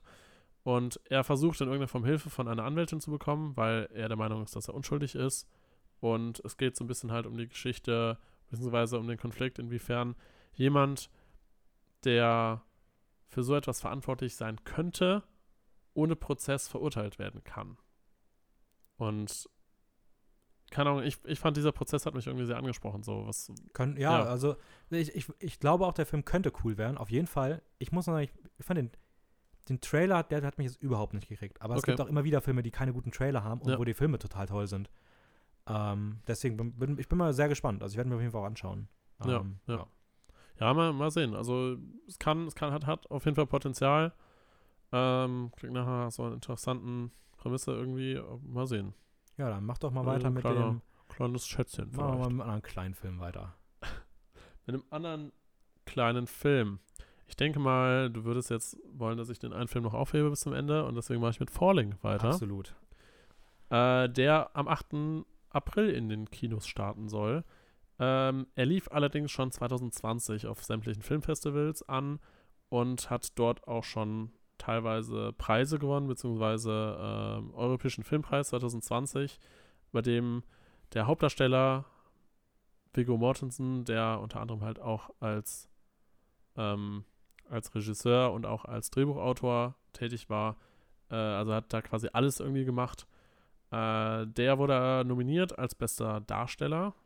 Ähm, aber tatsächlich hat die eine Auszeichnung beim International Film Festival und Awards äh, Macau 2020 äh, Lance Henriksen die Auszeichnung als bester Schauspieler bekommen. Ja, ist für mich auch, wenn ich den, auf den Trailer blicke, auf jeden Fall mit, Ab mit Abstand das Aushängeschild des, des Films. Ja. Ähm, ja, ich habe eigentlich schon gesagt, Viggo Mortensen ist hauptsächlich für den Film verantwortlich. Das heißt, er hat Regie geführt und halt das Drehbuch geschrieben. Kennen tut man ihn würde ich mal sagen, hauptsächlich als Aragorn ja. aus der Herr der Ringe. Ähm, hat aber auch in Captain Fantastic mitgespielt und Eastern Promises. Mhm. Ähm, sonst neben ihm spielen noch Lance Henriksen, wie gesagt, mit, der, ich glaube, den senilen Vater spielt. Ja, genau. Kann man so sagen. Also quasi Vater, der immer mehr vergisst. Eigentlich ist das von, von der Geschichte her was ähnliches wie wie der andere Film, den wir heute schon hatten mit Anthony Hopkins, so ein bisschen. The Father, ja. The Father, genau. Hatte ich jetzt gar nicht im Kopf. Also eigentlich haben sie von, von der Geschichte her eine ähnliche Prämisse.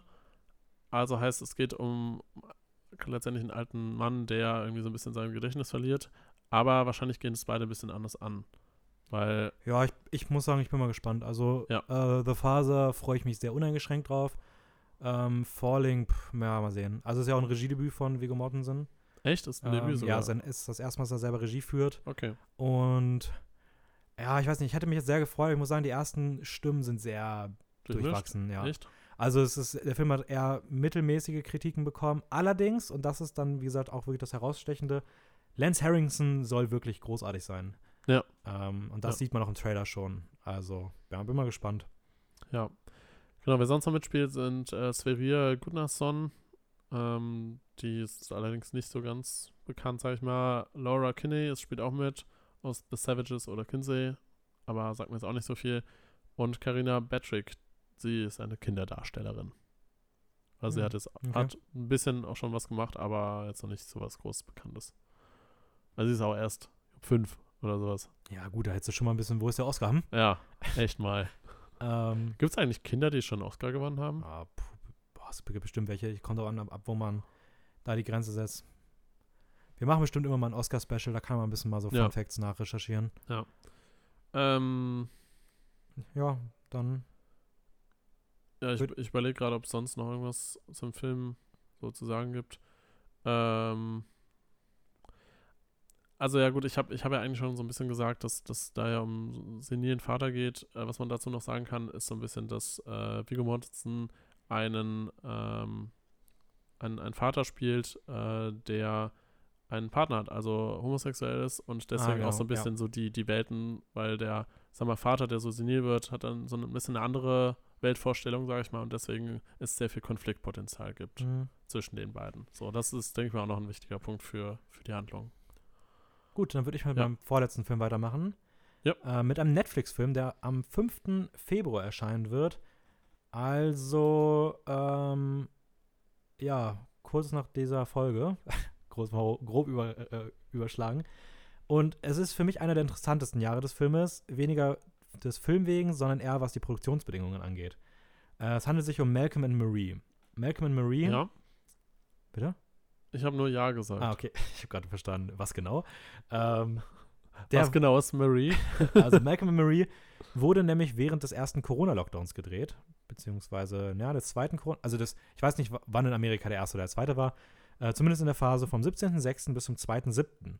Äh, Regisseur ist Sam Levinson. Der hat eigentlich zu der Zeit an Euphoria gearbeitet, wo auch Zendaya eine der Hauptrollen spielt oder die Hauptrolle spielt. Mhm.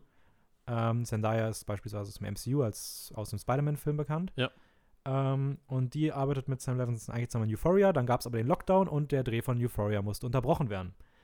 Ähm, innerhalb von sechs Tagen hat dann Regisseur Sam Levinson das Drehbuch einfach mal für Malcolm geschrieben. Und in sechs. In sechs Tagen. Und ähm, hat mit einem ganz, ganz, ganz kleinen Team sind sie in ein entlegenes Haus gefahren, ähm, wo auch der gesamte Film spielt. Sie sind dann zwei Wochen vor dem Dreh allesamt in Quarantäne gegangen, haben den Film dort gedreht, jeden Tag mhm. medizinische Tests gemacht, weil sie auch nur ein kleines Team waren. Als der Dreh fertig war, sind sie nochmal für zwei Wochen in Quarantäne geblieben und so ist dieser Film entstanden. Crazy. Und das ist einfach vom, man, man hört das erstmal nur, aber von der Produktion ist das so ein Meilenstein, so etwas Außergewöhnliches, dass das einfach nur total abgedreht ist. Allein ein Drehbuch innerhalb von sechs Tagen und so weiter. Ja.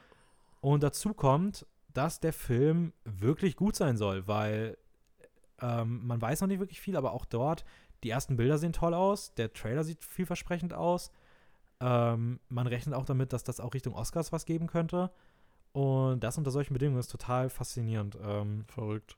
Ja, gedreht wurde der Film auf 35 mm also eine, eine sehr schönen Optik ähm, in Schwarz-Weiß, auch mhm. total einzigartig. Äh, und erzählt die Geschichte von einem Paar, dessen Beziehung auf die Probe gestellt wird, als sie von einer Filmpremiere zurückkehren ähm, und also der Mann ist der Filmregisseur mhm. und die ersten Kritiken erwartet werden.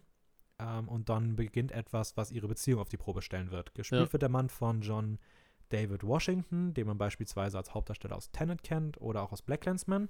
Und halt Zendaya, die beiden sind dieses Pärchen. Und äh, die Chemie zwischen den beiden im Trailer ist richtig, richtig toll. Ähm, Ach, das ist der Trailer. Ah, ja, okay, ich habe ihn jetzt wieder im Kopf, ja. Bin sehr gespannt, was der kann und ob es dann Richtung Look oder auch Richtung Darstellung von Zendaya ähm, irgendwie Richtung Awards ja. Preise geben könnte. Ja, wer weiß. Und damit dein letzter Film. Damit kommt mein letzter Film und auch ein Film, auf den du sehr wahrscheinlich auch sehr Absolut. sehr gehypt wartest. Der war tatsächlich mein heimlicher.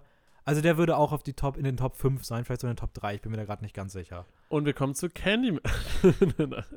den hatten wir schon. Wir kommen zu Minari. Ähm, Minari. Minari. Was? Minari. Minari.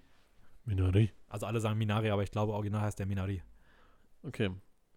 Ähm, Minari äh, soll, soll am 12. Februar erscheinen in den USA und am 8. April erst in den deutschen Kinos, warum auch immer da so ein Riesenunterschied ist. Ähm, er lief 2020 aber auch schon auf verschiedenen Filmfestivals und soll da wohl sehr, sehr gut angekommen sein. Ja, hat Sundance, so hat Sundance gewonnen. Das ist immer schon mal ein sehr prestigeträchtiges Filmfestival. Ja. Ähm, Drehbuch und Regie hat geführt äh, Lee, Lee Isaac Chung. Mhm. Ich hoffe, ich spreche alles richtig aus. ähm, tatsächlich aber bisher noch nichts anderes Bekanntes gemacht, außer Minari, ja. oder? Ich kann, kannte von ihm bisher auch noch nichts. Ähm, aber Minari scheint auf jeden Fall sehr vielversprechend zu sein und hat auf jeden Fall einiges an Nominierungen und Preisen gewonnen. Lustigerweise, ganz kurz, äh, ja? Lee Isaac Chung arbeitet gerade nebenbei an einer Realverfilmung des Animes Your Name. What? Echt? ja. Verrückt. Aber ist noch nichts bekannt, wann und ob huh. der rauskommen soll. Aber es ist gerade ja. sein nächstes Projekt in der Pipeline. Okay. Ähm, ja, von den Darstellern ist eigentlich, also ich kenne eigentlich nur Steven Jung, der aus, hauptsächlich, glaube ich, aus The Walking Dead so bekannt ist. Ja. Zumindest kennt man ihn da. Ich kenne ihn noch aus Okja, wo er eine sehr coole Rolle spielt, und aus Burning, wo er herausragend ist. Okay, ja, gut, die, die habe ich Jetzt. Ja. Also doch, Okja habe ich auch gesehen, aber da hatte ich jetzt nicht mehr im Kopf, was er da genau spielt. No Walking Dead spielt er, äh, wie heißt er nochmal? Äh, Glenn? Glenn, Glenn ja, spielt er. Ja, genau, genau, Glenn. Also eine der, der Hauptrollen eigentlich fast durch die ganze Serie. Ähm, Jeri Jahan spielt noch mit. Äh, Yun Yu Jung. Ja, Yu Jung ist auf jeden Fall ähm, einer der Namen, den man sich merken sollte, weil da könnte es auf jeden Fall eine Nominierung für beste Nebendarstellerin geben, okay. was die erste asiatische Person wäre, die für diese Rolle nominiert wird. Aber die räumt gerade sehr viel ab, wird sich aber mit Maria Bakalova aus ähm, Bora 2 streiten müssen. Die sind so. Ah, ja. Die wechseln sich immer wieder ab, wer auf Platz 5 und wer auf Platz 6 ist, was die okay. Quoten angeht. Ja. Äh, Ellen S. Kim und Noel Cho sind auch noch ja, mit dabei. sagt mir dann tatsächlich. Sind natürlich, nicht. also ist ein koreanischer Cast größtenteils, ja. oder? Oder komplett? Eh, fast, fast komplett. Also fast zumindest komplett. im Hauptcast komplett. Ja. Ähm, es geht nämlich so geschichtlich um eine koreanische Familie, die versucht, in den USA Fuß zu fassen und dort, ich sag mal, eine Farm aus dem Boden zu stampfen. Ja. Und dabei kommt es zu, ich sag mal, familiären immer mal wieder Problemen und auch quasi, die Familie kommt immer wieder auch an die Existenzgrenze und ähm, grundsätzlich scheint es ein, ein sehr, sehr, ich sag mal, heftiges oder auch berühr berührendes Drama zu sein. Ja, vor allem auch ähm, teilweise autobiografisch. Also ähm, Lee Isaac Chung behandelt hier sehr viele Themen, die aus seinem eigenen Leben, er ist auch auf einer Farm aufgewachsen oh, okay. in Amerika. Ähm, auch das wieder sehr persönliche Filme sind immer schon mal ein gutes Zeichen. Ja, ja, definitiv. Ja, also grundsätzlich kann man viel mehr eigentlich kann ich dazu sagen. Natürlich. Was denn noch? Der Film ist von A24. Oh, okay. Also. Hatte ich jetzt nicht im Kopf. Nein, der Film ist von A24. Es ist der große A24-Film des Jahres, so. Ähm, sorry, Green Knight, aber. ähm, obwohl Minari sollte eigentlich auch letztes Jahr rauskommen. Deswegen Green Knight wäre von diesem ja. Jahr. okay, letztes Jahr war Waves. Nein, aber es ist auf jeden Fall der nächste große Film von A24 und. Ähm, ja, der Trailer ist so schön. Ja, ja. Ähm, ja, Steven Yeun bin mal gespannt, ob es auch für ihn Richtung Oscars gehen könnte. Auch er ist da immer wieder mal auf Platz 5, was die Quoten angeht. Muss sich den Platz ein bisschen teilen mit Gary Oldman, der ursprünglich einer der Favoriten war, aber nachdem Mank nicht so gut ankam, ähm, jetzt immer weiter runterfällt. Aber Riz Ahmed äh, da gerade aus Sound of Metal wahnsinnig äh, am Boden mhm. zulegt und eigentlich jetzt als der Favorit gilt. Also ich würde mal tippen, dass sie wahrscheinlich Steven Yeun nicht, nicht unbedingt die Nominierung geben, ähm, obwohl er sie eigentlich wahrscheinlich verdient hätte, weil er auf den ganzen anderen Preisen wirklich sehr viel abräumt. Ähm, aber ja, vielleicht ja dann wirklich zumindest äh, Junior Young, der man da die Nominierung geben kann. Ja. Ähm, ja, auf, auf jeden Fall interessant. Also ich, auf den Film bin ich auch schon sehr gespannt. Und der hat wirklich herausragende Kritiken. Ich fand, also, ich fand auch, dass gerade, also schon allein im Trailer man sehr, sehr irgendwie stark getroffen wird. So. Also es schon sehr, sehr berührend ist. Ja, irgendwie. vor allem nicht nur, dass der Trailer das schon schafft, sondern man kriegt auch schon mit, dass der Film so gut sein soll. Ja, weil er wirklich, ja, ja. er räumt zahlreiche Preise ab, gewinnt Filmfestivals, hat herausragende Kritiken. Ähm, ja, also ich freue mich da sehr drauf. Ich freue mich auf den auch schon seit über einem Jahr. Ähm, okay, freust du dich auch genauso sehr auf deinen nächsten und letzten Film in diesem Podcast? Aber sowas von. Ich habe mir extra Aber für, sowas fürs von. Ende aufgehoben. Habe ich mir schon gedacht. Ähm, ich muss noch gerade kurz mal gucken, weil der ist auf jeden Fall vor Dune in meinem Skript, weil das alphabetisch sortiert und Dune hat richtig langen Block eingenommen. Ähm, ich würde gerne am Ende mit was etwas Außergewöhnlicherem enden. Ja. Ähm, und ja, zuletzt kommen wir mal, ich, äh, kommen wir mal zu Demon Slayer Mugen Train. Ähm, was? Demon Slayer? Äh, der Film soll irgendwann im Februar erscheinen. Es ist ein Anime hm. und es ist ein Sequel zu einer Anime-Serie, die momentan sich vor seinem Hype kaum retten kann. Äh, zu der Demon Slayer-Serie sage ich auch noch mal was. Aber der Film ähm, ja, basiert darauf und setzt jetzt ein Chapter dieses Mangas um, äh, nämlich das Mugen Train Chapter. Und es geht um Tanjiro, den Haupt, die Hauptfigur der Serie. Mhm. Und der, äh, der findet sich in einer Welt voller Dämonen und ist, ein, ist selbst ein Demon Slayer, ein mystischer Schwertkämpfer, so schreibe ich es einfach mal.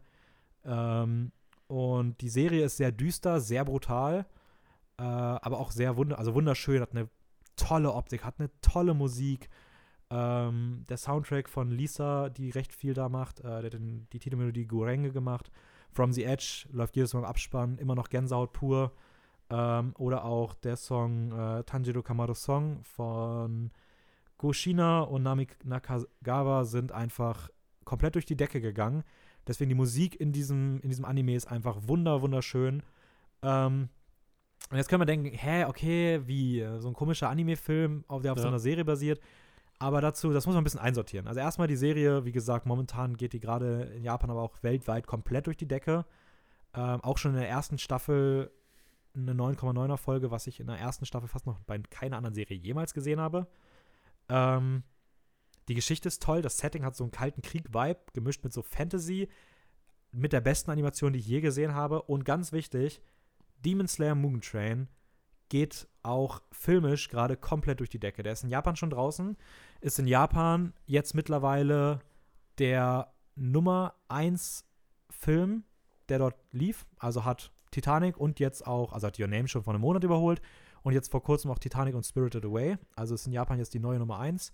Ist Krass. weltweit der zweit erfolgreichste japanische Film aller Zeiten. Hat auch dort jetzt Your Name schon überholt. Nur noch Spirited Away liegt davor, aber auch nur knapp. Und der Film hat noch nicht mal einen US-Start oder einen Europastart gehabt. Ja. Das heißt, sobald der hier in die Kinos kommen wird, tschüss Spirited Away, der wird komplett durch die Decke gehen. Ähm, also Chihiros Reise ins Zauberland. Ja, und ja. einen Film, der das schafft, äh, da kann man nicht sagen, das ist einfach nur ein Sequel.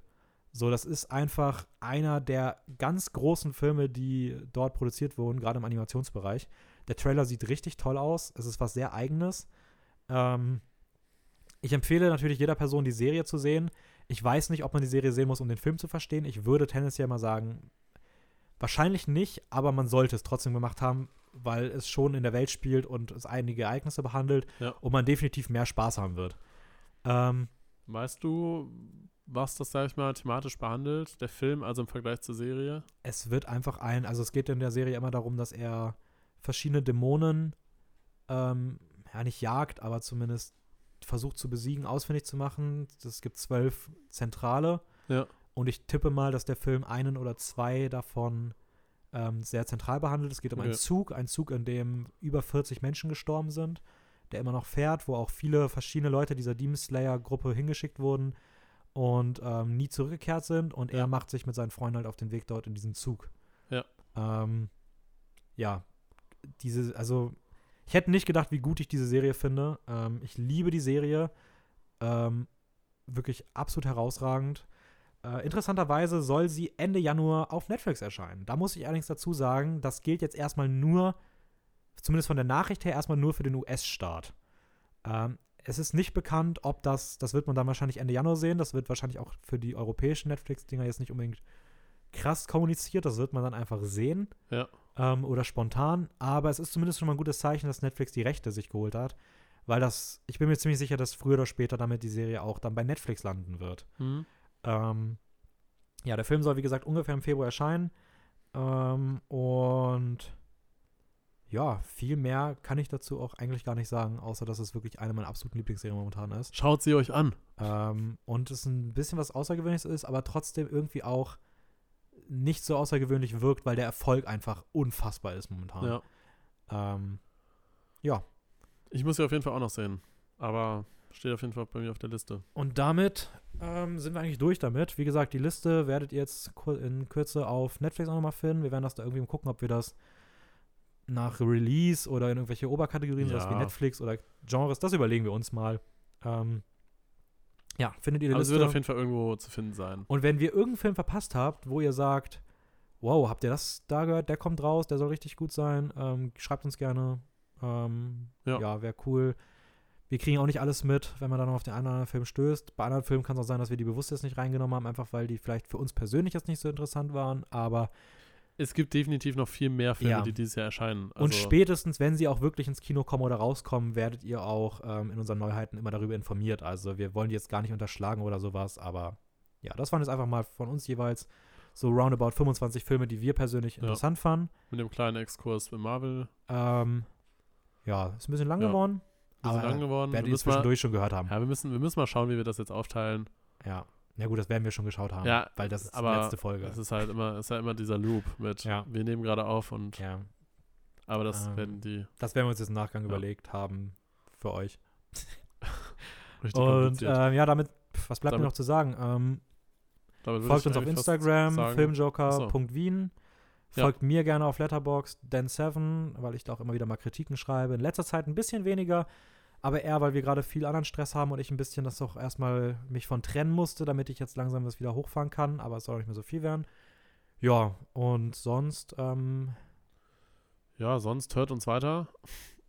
Ich hoffe, wir, ähm, wir, wir kriegen auch alles weiterhin so hin. Ja. Aber bisher sieht es eigentlich sehr gut aus. Wenn ihr jemanden kennt, der wahnsinnig gerne Filme schaut, einfach mal unseren Podcast weiterleiten und sagen, hier, da sind Filmtipps dabei, falls du irgendwie mal ein bisschen ja. über den Tellerrand hinausschauen möchtest. Ähm, spread the news in the world. spread the news. Jo, ähm, ansonsten, ich, ich, ich hoffe, richtig oder Hunger. Wir, wir, wir hoffen. Wir haben schon wieder so eine lange Aufnahme und ich habe so einen fucking Hunger. ich habe schon seit fünf Stunden Hunger. Wir hoffen, ihr hattet irgendwelche Filme, die, die euch genug gehypt haben, dass ihr in die Kinos geht. Ja, genau, ganz Kinos, wichtig. Kinos sollen weiterhin unterstützt werden, weil ja. sie haben jetzt durch Corona schon echt sehr stark gelitten, würde ich mal behaupten. Ja, die wurden so viel hinter den Mülltonnen verprügelt. es wird Zeit, endlich mal zurückzuschlagen. Nein, das ist wirklich, also es kommt echt, es ist klar, es gibt auch, das muss man wirklich sagen, also ich freue mich auch wirklich darüber, dass gerade Netflix immer wieder jetzt echt schöne Filme rausgebracht hat, auch Prime jetzt einige. Ich freue mich auf, ähm, auf, auf die Filme bei Disney Plus, die kommen. Ich freue mich auf ja. die Filme bei Apple TV. Aber, und das ist wirklich gerade uns nochmal wichtig, denke ich mal, ähm, es kommen so tolle Filme ins Kino, wenn sie dann wirklich wieder aufmachen sollten. Ja. Ähm, es kommt so vieles dieses Jahr auch raus. Äh, auch viele echt coole Sachen, ja, also die, die also viel Potenzial haben. Ja. Nutzt die Chance, ähm, guckt auch mal ein bisschen über den Tellerrand. Äh, da gibt es wirklich gute Sachen, die einfach jetzt nicht aufgrund von Corona das krasse Marketing bekommen konnten. Ähm, ja. ja. Ja. Und guckt euch Dune an, damit es einen Teil 2 gibt. Ich bin raus. Ciao, ciao. Bye, bye.